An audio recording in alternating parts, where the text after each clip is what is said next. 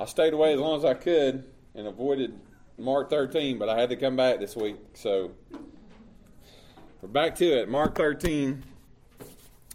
Um, I'm just going to read verses 1 through 6, and um, I'll explain to you why you have that piece of paper in just a minute.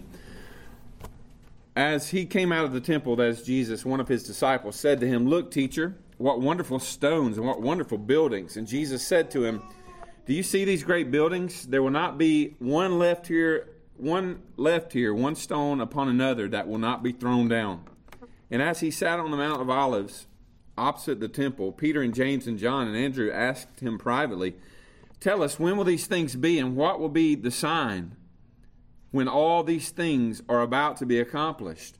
And Jesus began to say to them, See that no one leads you astray. Many will come in my name, saying, I am he, and they will lead many astray. God, please um, bless the reading of your word, all of the word that we have read today. And um, I pray that we will listen to true prophets, and especially Jesus, the one true prophet of God, and that we'll hear his words, and that the Holy Spirit will teach us today. We pray all this in Jesus' name. Amen. Well, I think I've already said this, but I'll say it again. This is one of the most contested, controversial, and interesting passages in all the Bible, not to mention the New Testament, for certainly it is one of the most hotly uh, contested passages in the New Testament. Remarkably, it's one of the passages used by a lot throughout church history, a lot of people, to claim that Christianity is not a valid belief system. They go to this passage a lot. And I'll try to explain why as we go through this study. Um, mainly, it's because of the way it's been interpreted. Um, people believe that Jesus made some prophecies and promises here that did not come to pass. And so they used this passage to call Christ a liar. Um, I've really struggled about the best way to teach through this. As you can probably tell, two weeks of uh, so far, and I really haven't said anything. I've kind of said around a bunch of stuff. And I'm trying to figure out the best way to teach it. And what I really believe to be very important is that we look at the passage synoptically. And what I mean by that, obviously, synopsis means together. And I want us to be able to look and see what Matthew and both Matthew and Luke say about this very same event in Christ's life. And so that's why I provided that printout for you. You can see there. Um, Mark 13, 1 through 6 coincides with Matthew 24, um, like 1 through 4 or 5, and Luke 21, 1 through 8 or 9. And so I want you to be able to look at those together as we go through it because very important. And one thing I want to encourage you to try to do is to think through this. And in the process, try to push to the back of your mind or the side of your mind, or if possible, all the way out of your mind, all the things that you've ever been told about this. Because that's the biggest hindrance to interpreting it. We already think we know what all this stuff means. And often the clearest meaning of any passage is the simplest reading of it. And what we tend to do is we start reading these words and we, oh, I've heard this before. I've heard of this saying. I've heard about earthquakes and famines. And we, in, we instantly go to all the stuff we've been told and we don't just read through and see what does it actually say, right? It's one of the difficulties in interpreting this kind of passage, which is a prophetic passage, meaning Jesus is talking about something that has not yet happened. And it's very difficult because we've already been taught what to believe about it. And we've read a lot of what's been written about it. And we've watched movies about what has been said about it. And we assume a lot of things. Even our Bibles. I thought about this and I looked in different Bibles. I looked in the King James Bible and it headlined in chapter 13, verse 1, things to come. So even the Bible um, printers were kind of helping us about what to think on this passage. The New King James Bible I looked in, it says in verse 1 and 2, destruction of the temple, which I think is absolutely correct. But then, beginning in verse 3, signs of the times. The ESV that I just read to you, beginning in verse 3, signs of the end of the age. And certainly that is one of the questions you see in Matthew 24. The way their question was worded, they ask, What will be the signs of the end of the age? The NASB titles this passage, Jesus foretells the future. So I'm just pointing that out to say that there's all kind of stuff already pushing down on us and, and into our brains to tell us what to think. And so there's a tendency to come to this passage with an already determined eschatology. Now, I've, told, I've used that word and tried to define it every time. Eschatology simply means the study of end times, right? The eschaton, the end of the age. And so, what happens is that we come to this passage with something already in our brain about what we believe about the end times, and that determines how we interpret this.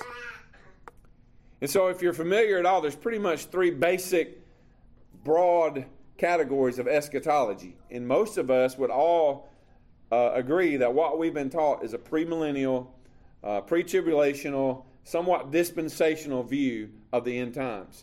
Now, there is a premillennial view, and it's very broad and multifaceted, and you can fit in there anywhere. There's an amillennial view, which believes that there's not this kingdom coming way out there that's going to last a thousand years here on earth. It's a, it's a belief that the thousand years is symbolic, already started when Jesus ascended back to heaven, and it will it will continue through the church and Christ reigning through the church for a symbolic thousand years, at which during which time the gospel will will um, will accomplish exactly what God wants it to do. Many will be saved, the kingdom will grow, and then Christ will return. A postmillennial view, that's the third view, which basically kind of means uh, believes the same thing as amillennials, except for uh, this reign of Christ is going on and will continue uh, through a symbolic 1,000 years, and the gospel will pretty much conquer everything, and Christ will conquer all his enemies, and then finally he will return after this 1,000 years. In those three categories, there's all kinds of beliefs. And so um, I say that to say, most likely, when you come to a passage like this, one where you fit in those categories, usually people take that and then they determine what they believe based on what they already believe about eschatology, about what they believe in Mark 13, Matthew 24, and Luke 21. For example, I was reading, I took one of John MacArthur's commentaries home. I have almost his whole set back there, and I respect him. I've read him a lot, listened to him a lot in a lot of ways. I enjoy that, but um, a lot of my views are different than his, which does not mean anything other than that they are. But I was amused when I opened his commentary to Matthew 24, this passage, the Olivet Discourse, and he began his introduction this way The teaching of the Olivet Discourse is much debated and frequently misunderstood, largely because it is viewed through the lens of a particular theological system or interpretive scheme that makes the message appear complex and enigmatic.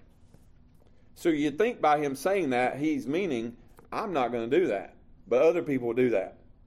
And he goes on to say, But the disciples were not learned men. And Jesus' purpose was to give them clarity and encouragement and not complexity and anxiety. But then you turn over and get to the very first paragraph almost of his interpretation of the passage, and this is how he begins. The message of Matthew 24, Mark 13, Luke 21 is a prophetic sermon that sweeps the 12 into a time not yet come, a time that they themselves would never experience. So I just thought it was funny that even somebody uh, as smart and as well known and as um, capable as John MacArthur, he claims he's not going to do something, but then immediately when he begins to interpret it, he takes his preconceived uh, ideas of eschatology and interpretative methods, and he imposes them on the scripture and says, well, Jesus was obviously talking about something way down the road, nothing to do with what was going on in the lives of these people. And that's what you'll find in most commentaries. No matter what you read, who you read, you're going to find that most people are putting down every other view of this passage while holding their own with great dogmatism, right? And so I confess to you again, I do not hold dogmatic views on this passage, mainly because there are several places in here, in verses, phrases, that have so many different interpretations that it seems wise to be cautious at best. And so, what we do know is that this is prophetic language. Jesus is telling about something that is going to take place in the future. Now, the question is how far in the future? How much of it is to do with the disciples, the people alive at the time? How much is to do with the future? Uh, way out in the future. And it kind of gets, that's where it kind of gets sticky. Where do you interpret what? But the cool thing about this passage is there's no other passage in all the New Testament that demonstrates the deity of Christ more than this passage. Because Jesus is saying, I'm going to tell you what's about to happen. And then, depending on what you believe about this passage, most, if not all, of what he said happened, just like he said it would happen. And so it demonstrates that Christ is God. Who else could foretell these events with such clarity and specificity and it come to pass? So even though you have people saying, I use this passage to say and demonstrate that Christ is not God, he was a false prophet. The truth is, the church has used this passage to say, look, there is none other like Christ. He is prophetic, his prophecies are true, and what he says is right. So we pick back up in verse 1. Jesus and his followers leaving the temple after this confrontation with the Jewish leaders, right? They're wanting to kill him. They hate what he said. He's flipped over the tables. He's told them they've turned the house of God into a den of thieves. And they leave from all of that, and one of the disciples looks at him, or several of the disciples, whatever, and they say, Look at what wonderful stones and what wonderful buildings. Luke says they, they, they say, Look at how adorned with noble stones and offerings are, is the temple. And we did last time, I think, talk about how magnificent this temple was, how large and beautiful it was. The temple that Herod built. It was truly one of the great wonders of antiquity. Somebody even said, I think I, I quoted to you, somebody said during that time, if you haven't seen this temple, you've never really seen beauty because it was amazing. And I talked about how big it was. The main part of it took 10 years to be constructed, started somewhere like in 19 or 20 BC, and continued all the way through um, really until Christ uh, was crucified. It was still being worked on. Almost 50 years. In fact, in John chapter 2, you see we have that proof where Jesus said, Destroy this body. He was talking about his temple, the body of his, the temple of his body. You destroy this temple, and I'll build it back in three days. Prophesying, of course, about his crucifixion and resurrection. But the Pharisees listening to him said, Who are you to say, build this temple back in three days? It's been 46 years in the making, and you think you can build it back in three days? So we know that it took at least that many years. It was under construction. I can't imagine almost as many years I've been alive it took to build this thing. Kind of like uh, 75 interstate. You know, it's never it's never not been under construction as long as I've been alive. Some of the marble stones were eight inches thick, four feet wide, eight to 12 feet long, that were laid on top of each other. A portion of the wall that still remains somewhat intact is 70 feet tall. That wasn't even all the wall. It was huge. It was indeed a noble building, a sacred place. Nothing that any of Jesus' followers had ever seen could compare. And so you can imagine they were astounded when Jesus responded to them the way he did. Though this is not the first thing or the first time he's mentioned that the temple would be destroyed, he's already been talking about it. And so Mark records for us Jesus' words. You see these great buildings? There will not be one left upon another, not one stone left upon another that will not be thrown down. As for these things you see, Luke says, the days will come when there will be no stone left upon another that will not be thrown down. But prior to the cleansing in John 2 that I mentioned, Luke records Jesus saying these words at his triumphal entry, which was a week before this, right? The whole multitude of disciples began to rejoice and praise God with a loud voice for all the mighty works that they had seen, saying, Blessed is the King who comes in the name of the Lord, peace in heaven and glory in the highest. And some of the Pharisees in the crowd said to him, Teacher, rebuke your disciples. And he answered, I tell you, if they were silent, the stones would cry out. And when he drew near and saw the city, he wept over it. Would, Jerusalem, that you had known on this day the things that make for peace, but now they are hidden from your eyes. For the days will come upon you when your enemies will set up a barricade around you and surround you and hem you in on every side and tear you down to the ground, you and your children within you. And they will not leave one stone upon another in you because you did not know the time of your visitation. So you see that Jesus had already said this temple in Jerusalem is going to be destroyed. Matthew in chapter 23, prior, obviously, to 24, which is the Olivet Discourse, when he's weeping over Jerusalem, the same place, he records from his perspective and his understanding, Jesus saying, Oh, Jerusalem, how often I would have gathered you together as a hen gathers her brood under her wings, but you are not willing. Your house has left you desolate.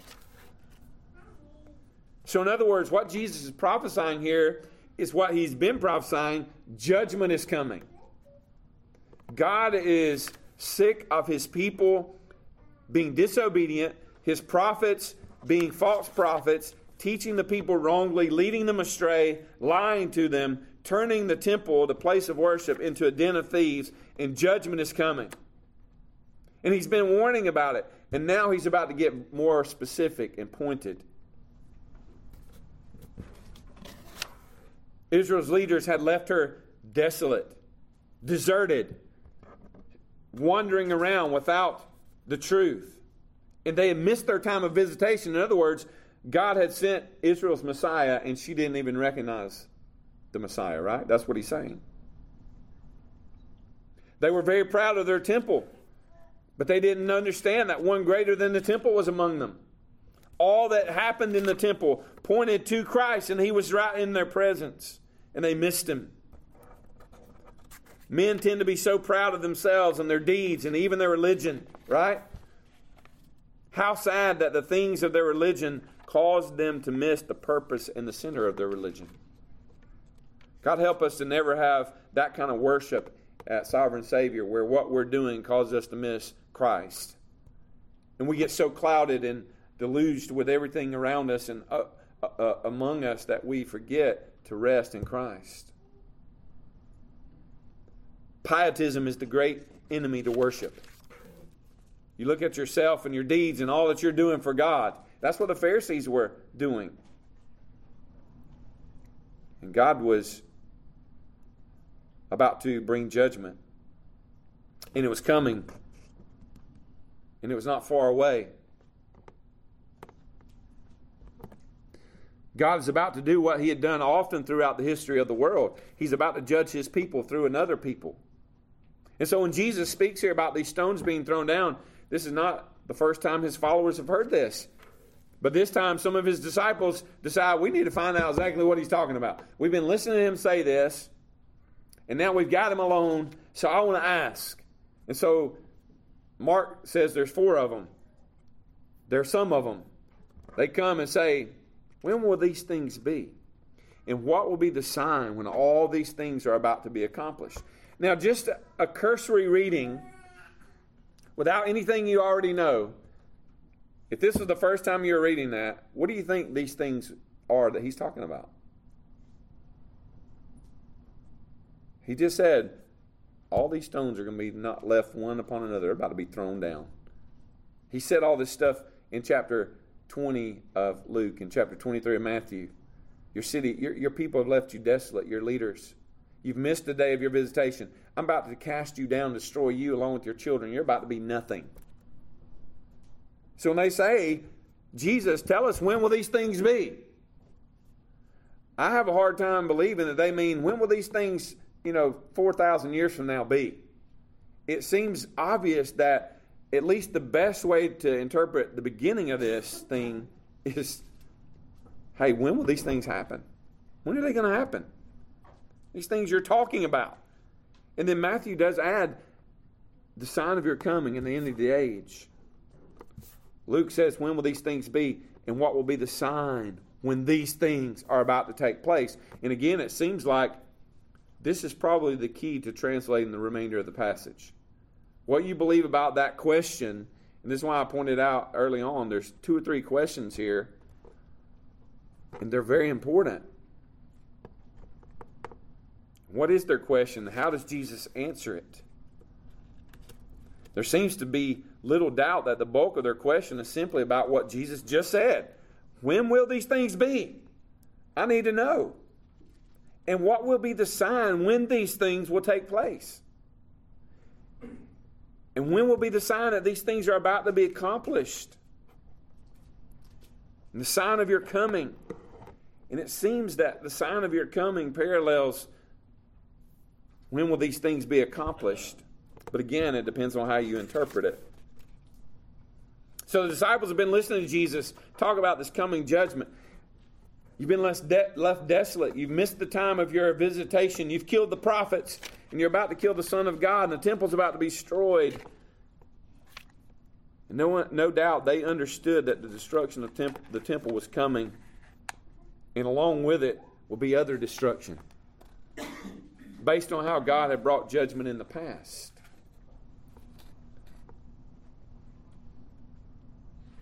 And now, when Jesus is with them, they're asking him about these things the destruction, the judgment, the casting down of the temple, the stones. They see all this coming upon them as judgment, and they want to know when it's going to take place. And it's at this point that most commentators begin dividing up into their camps. Verses 1 and 2 of Mark 13, almost every commentary you read will say, especially verse 1, he's talking about the temple in Jerusalem. Even the most dispensational of dispensationalists, like Walvoord, the great, uh, great known uh, theology professor at Dallas Seminary, who is responsible for much of the his systematic theology is dispensationalism. He even agreed. Okay, verses 1 and 2, Jesus is talking about the temple.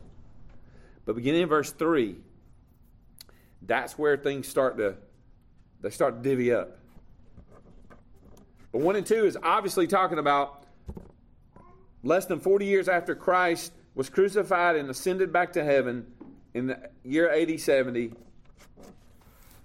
the, the temple that Jesus was looking at and talking about was demolished, torn down. The, temp, the, the, the city by that point had been under great siege, and we'll talk about that more. All the horror, horrible things that took place. But from verse 3 forward, I remind you, uh, uh this is what MacArthur said, beginning in verse 3 the disciples are swept away into a time that's not yet come, one that they'll never experience. So for many, the disciples asked a question of Jesus, which seems pretty straightforward. When will these things take place? These things that you've been speaking of, and you've just spoken of, the casting down the stones of the temple. For many, they believe Jesus answers, it's about to take place very soon. Others think, not so soon. And even others think, way not so soon. And again, I don't have the answers to all this. Um, but I find it hard for anybody reading this for the first time to think that all of this has to do with a time way out in the future that hasn't happened yet. Because we even made it to the portion yet, the, the, the, the verse which Jesus says, This generation will not pass away until all these things take place. And we have to do something with that. What does that mean? And people have done a lot of stuff with it. And we'll look at it and see. But you have to determine. Because Matthew does add here, and of the end of the age. So these signs of your coming, the signs of these things taking place, and the sign of the end of the age, we need to look at what that could possibly mean. And remember that for the disciples alive at this time, they would have understood that if the Messiah of God were here, then the end was near.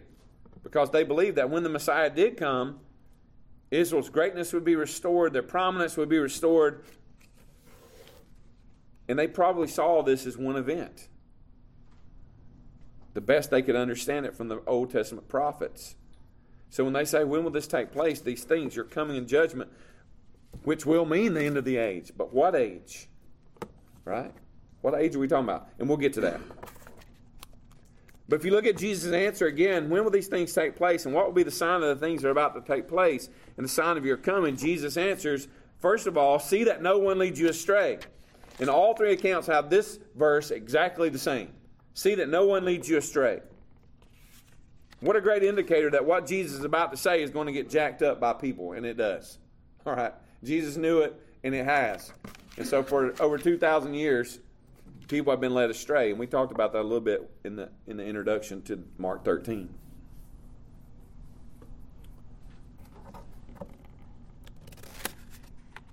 But even in the years following Jesus' death and resurrection, people were trying to lead others astray. And there were, as he says here, there will be false Christs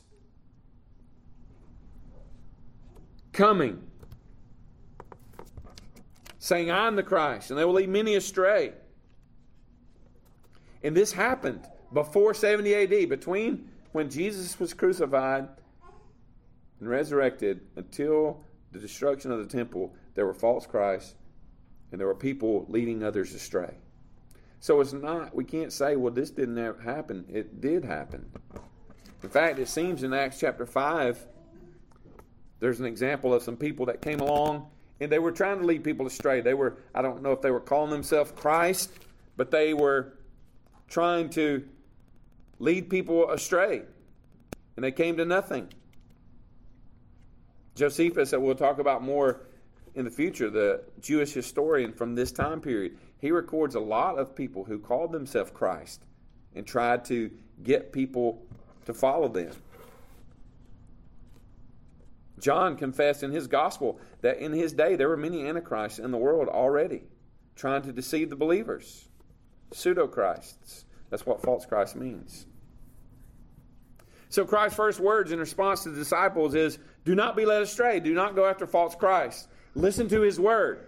Listen to what I'm saying, Jesus is saying to his people. So I say to you, look at this passage and see what it teaches.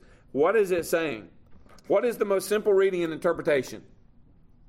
I do agree with MacArthur. I don't think this is enigmatic.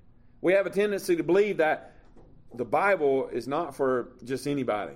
You've got to have some kind of special, uh, you know, gift from God to be able to mine the secret hidden things. And I don't think that's what the Bible is like. And men have done this forever.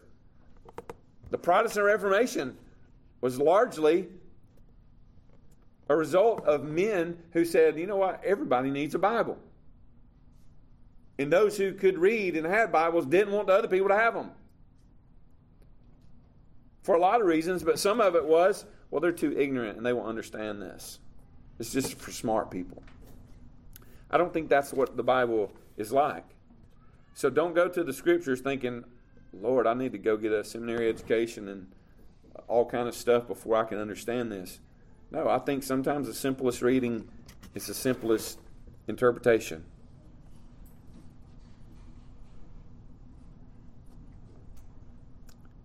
So I want to stress again this the parallels in the are important. Mark 13, Luke 21, and Matthew 24. I think it will help you in the days ahead as we study together if you'll read these. If you don't have any Bible reading scheduled for the next few weeks, read these three passages. They're kind of lengthy, and just try to think through them. The Holy Spirit will teach us, right? I'm not a teacher. I'm a teacher here, but if you're going to understand God's Word, it's going to be because of the Holy Spirit. And as we do study this passage, I want you to sense the glory of the first part of Jesus' answers to the disciples. They understood something cataclysmic was about to happen. They got that. Wow, something bad's coming. Judgment and destruction was rapidly approaching, and they asked Jesus for help. And the first words are encouragement to not be led astray. Hey, first off, just don't listen to anybody that comes along. Don't be led astray. Later, Matthew will say, that Jesus recorded, uh, he recorded Jesus' words this way false Christ would lead astray even the elect if possible. See, there's a lot of glory and excitement in this. So, and I'm not suggesting this passage was only for the first century and it has no application to us. That would be ridiculous. It's the Word of God, the living Word of God. And if nothing else, I want you to understand this no matter what comes,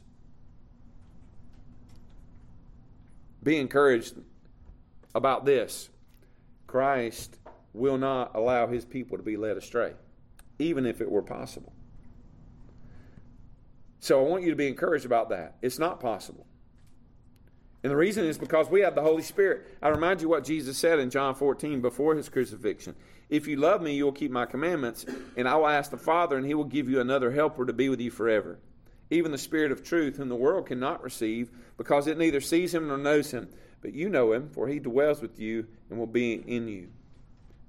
These things I have spoken to you while I am still with you, but the Helper, the Holy Spirit, whom the Father will send in my name, he will teach you all things and bring to remembrance all that I have said to you. Peace I leave with you, my peace I give you, not as the world gives, do I give. Let not your hearts be troubled, neither let them be afraid. And I know I sort of um, emphasized that point a lot in the beginning of this. Whatever we believe about this passage, what it should do is encourage us and not cause us fright and fear and sorrow. No, Jesus said, My peace. The Holy Spirit will bring to mind what words I taught you, and He will teach you the truth. So Jesus' answer to the disciples was to provide hope and assurance. And I think they do the same for us today. I remind you, we don't look at the daily news and then read backwards into the scriptures. I read the news for two minutes yesterday and it was so depressing. And I could just hear people saying, Oh, look at there, more fulfillment of prophecy, more fulfillment of prophecy. I don't know. We read the scriptures and let them inform what we see around us. That's the proper way. Jesus was a prophet and he spoke about the things to come, and those things did come and they will come. And nothing here should frighten you or cause you alarm unless you do not have faith in Christ. Because there is no hope in this world apart from Christ. And I think that's why the disciples come to him and ask him these questions. Okay, they didn't say, I hope we didn't understand you correctly. We, we thought you said we're about to be destroyed. We're hoping that's not the case. Clarify that. No, they understood what he was saying. But I think they went to him to say, help us, help us know what to do. And I love that the first thing he says, well, don't be led astray. And sometimes we have to remember the things that the scriptures do teach, like through much tribulation we must enter the kingdom. But we will enter. We could be deceived, but we can't because it's not possible. But for those who do not have faith in Christ, I want you to hear that there is no other hope. There's no other way to escape. As the Bible says, how do we how will we escape when we neglect so great a salvation? When Christ went to the cross a few days after this teaching, that was bigger than any of this teaching. The teaching against or to warn them, don't be afraid, or this is coming, this judgment is coming even though they knew that was going to happen, once Jesus was dead and resurrected, they didn't seem so concerned about what was coming anymore. They seemed more concerned about telling people who Christ was because that was most important. Because judgment is coming, it's going to come no matter what. The only way to escape judgment is faith in Christ. And faith that He died on the cross for your sin, and that by trusting in Him, your sin will be forgiven and no matter what happens in this life, you will move to the next life to be with God in glory. That's the hope of the gospel, right? So I encourage you in that. There's a lot of stuff here. And I feel like I'm still dancing around it. But I'm going to get kind of more into it if you give me some patience and help me and read through it. And uh, we might can discuss it some outside of the time when I'm standing here teaching because it's just me talking and you listening. And so um, I'd love to do that during the week if y'all have time. Just call me and tell me the proper interpretation so I'll know it, and then I'll pass that along to everybody, okay? Let's pray. Father, we love you. We thank you for your word. We do know it's truth. And the, the, the problems we encounter in interpreting Scripture is not the Scripture, it's certainly not the God of Scripture. It's our uh, human flesh and sinfulness. So I love what Jesus says near the end of this Heaven and earth will pass away, but my word will not. And so we know that uh, all the thinking of men, all of our um, theories and our speculations, all that will fade and subside, but the word of God will dwell, uh, will last forever. And so we thank you for that. Help us to understand it in a way that will glorify you and bring joy and peace to the saints. We ask this in Christ's name. Amen.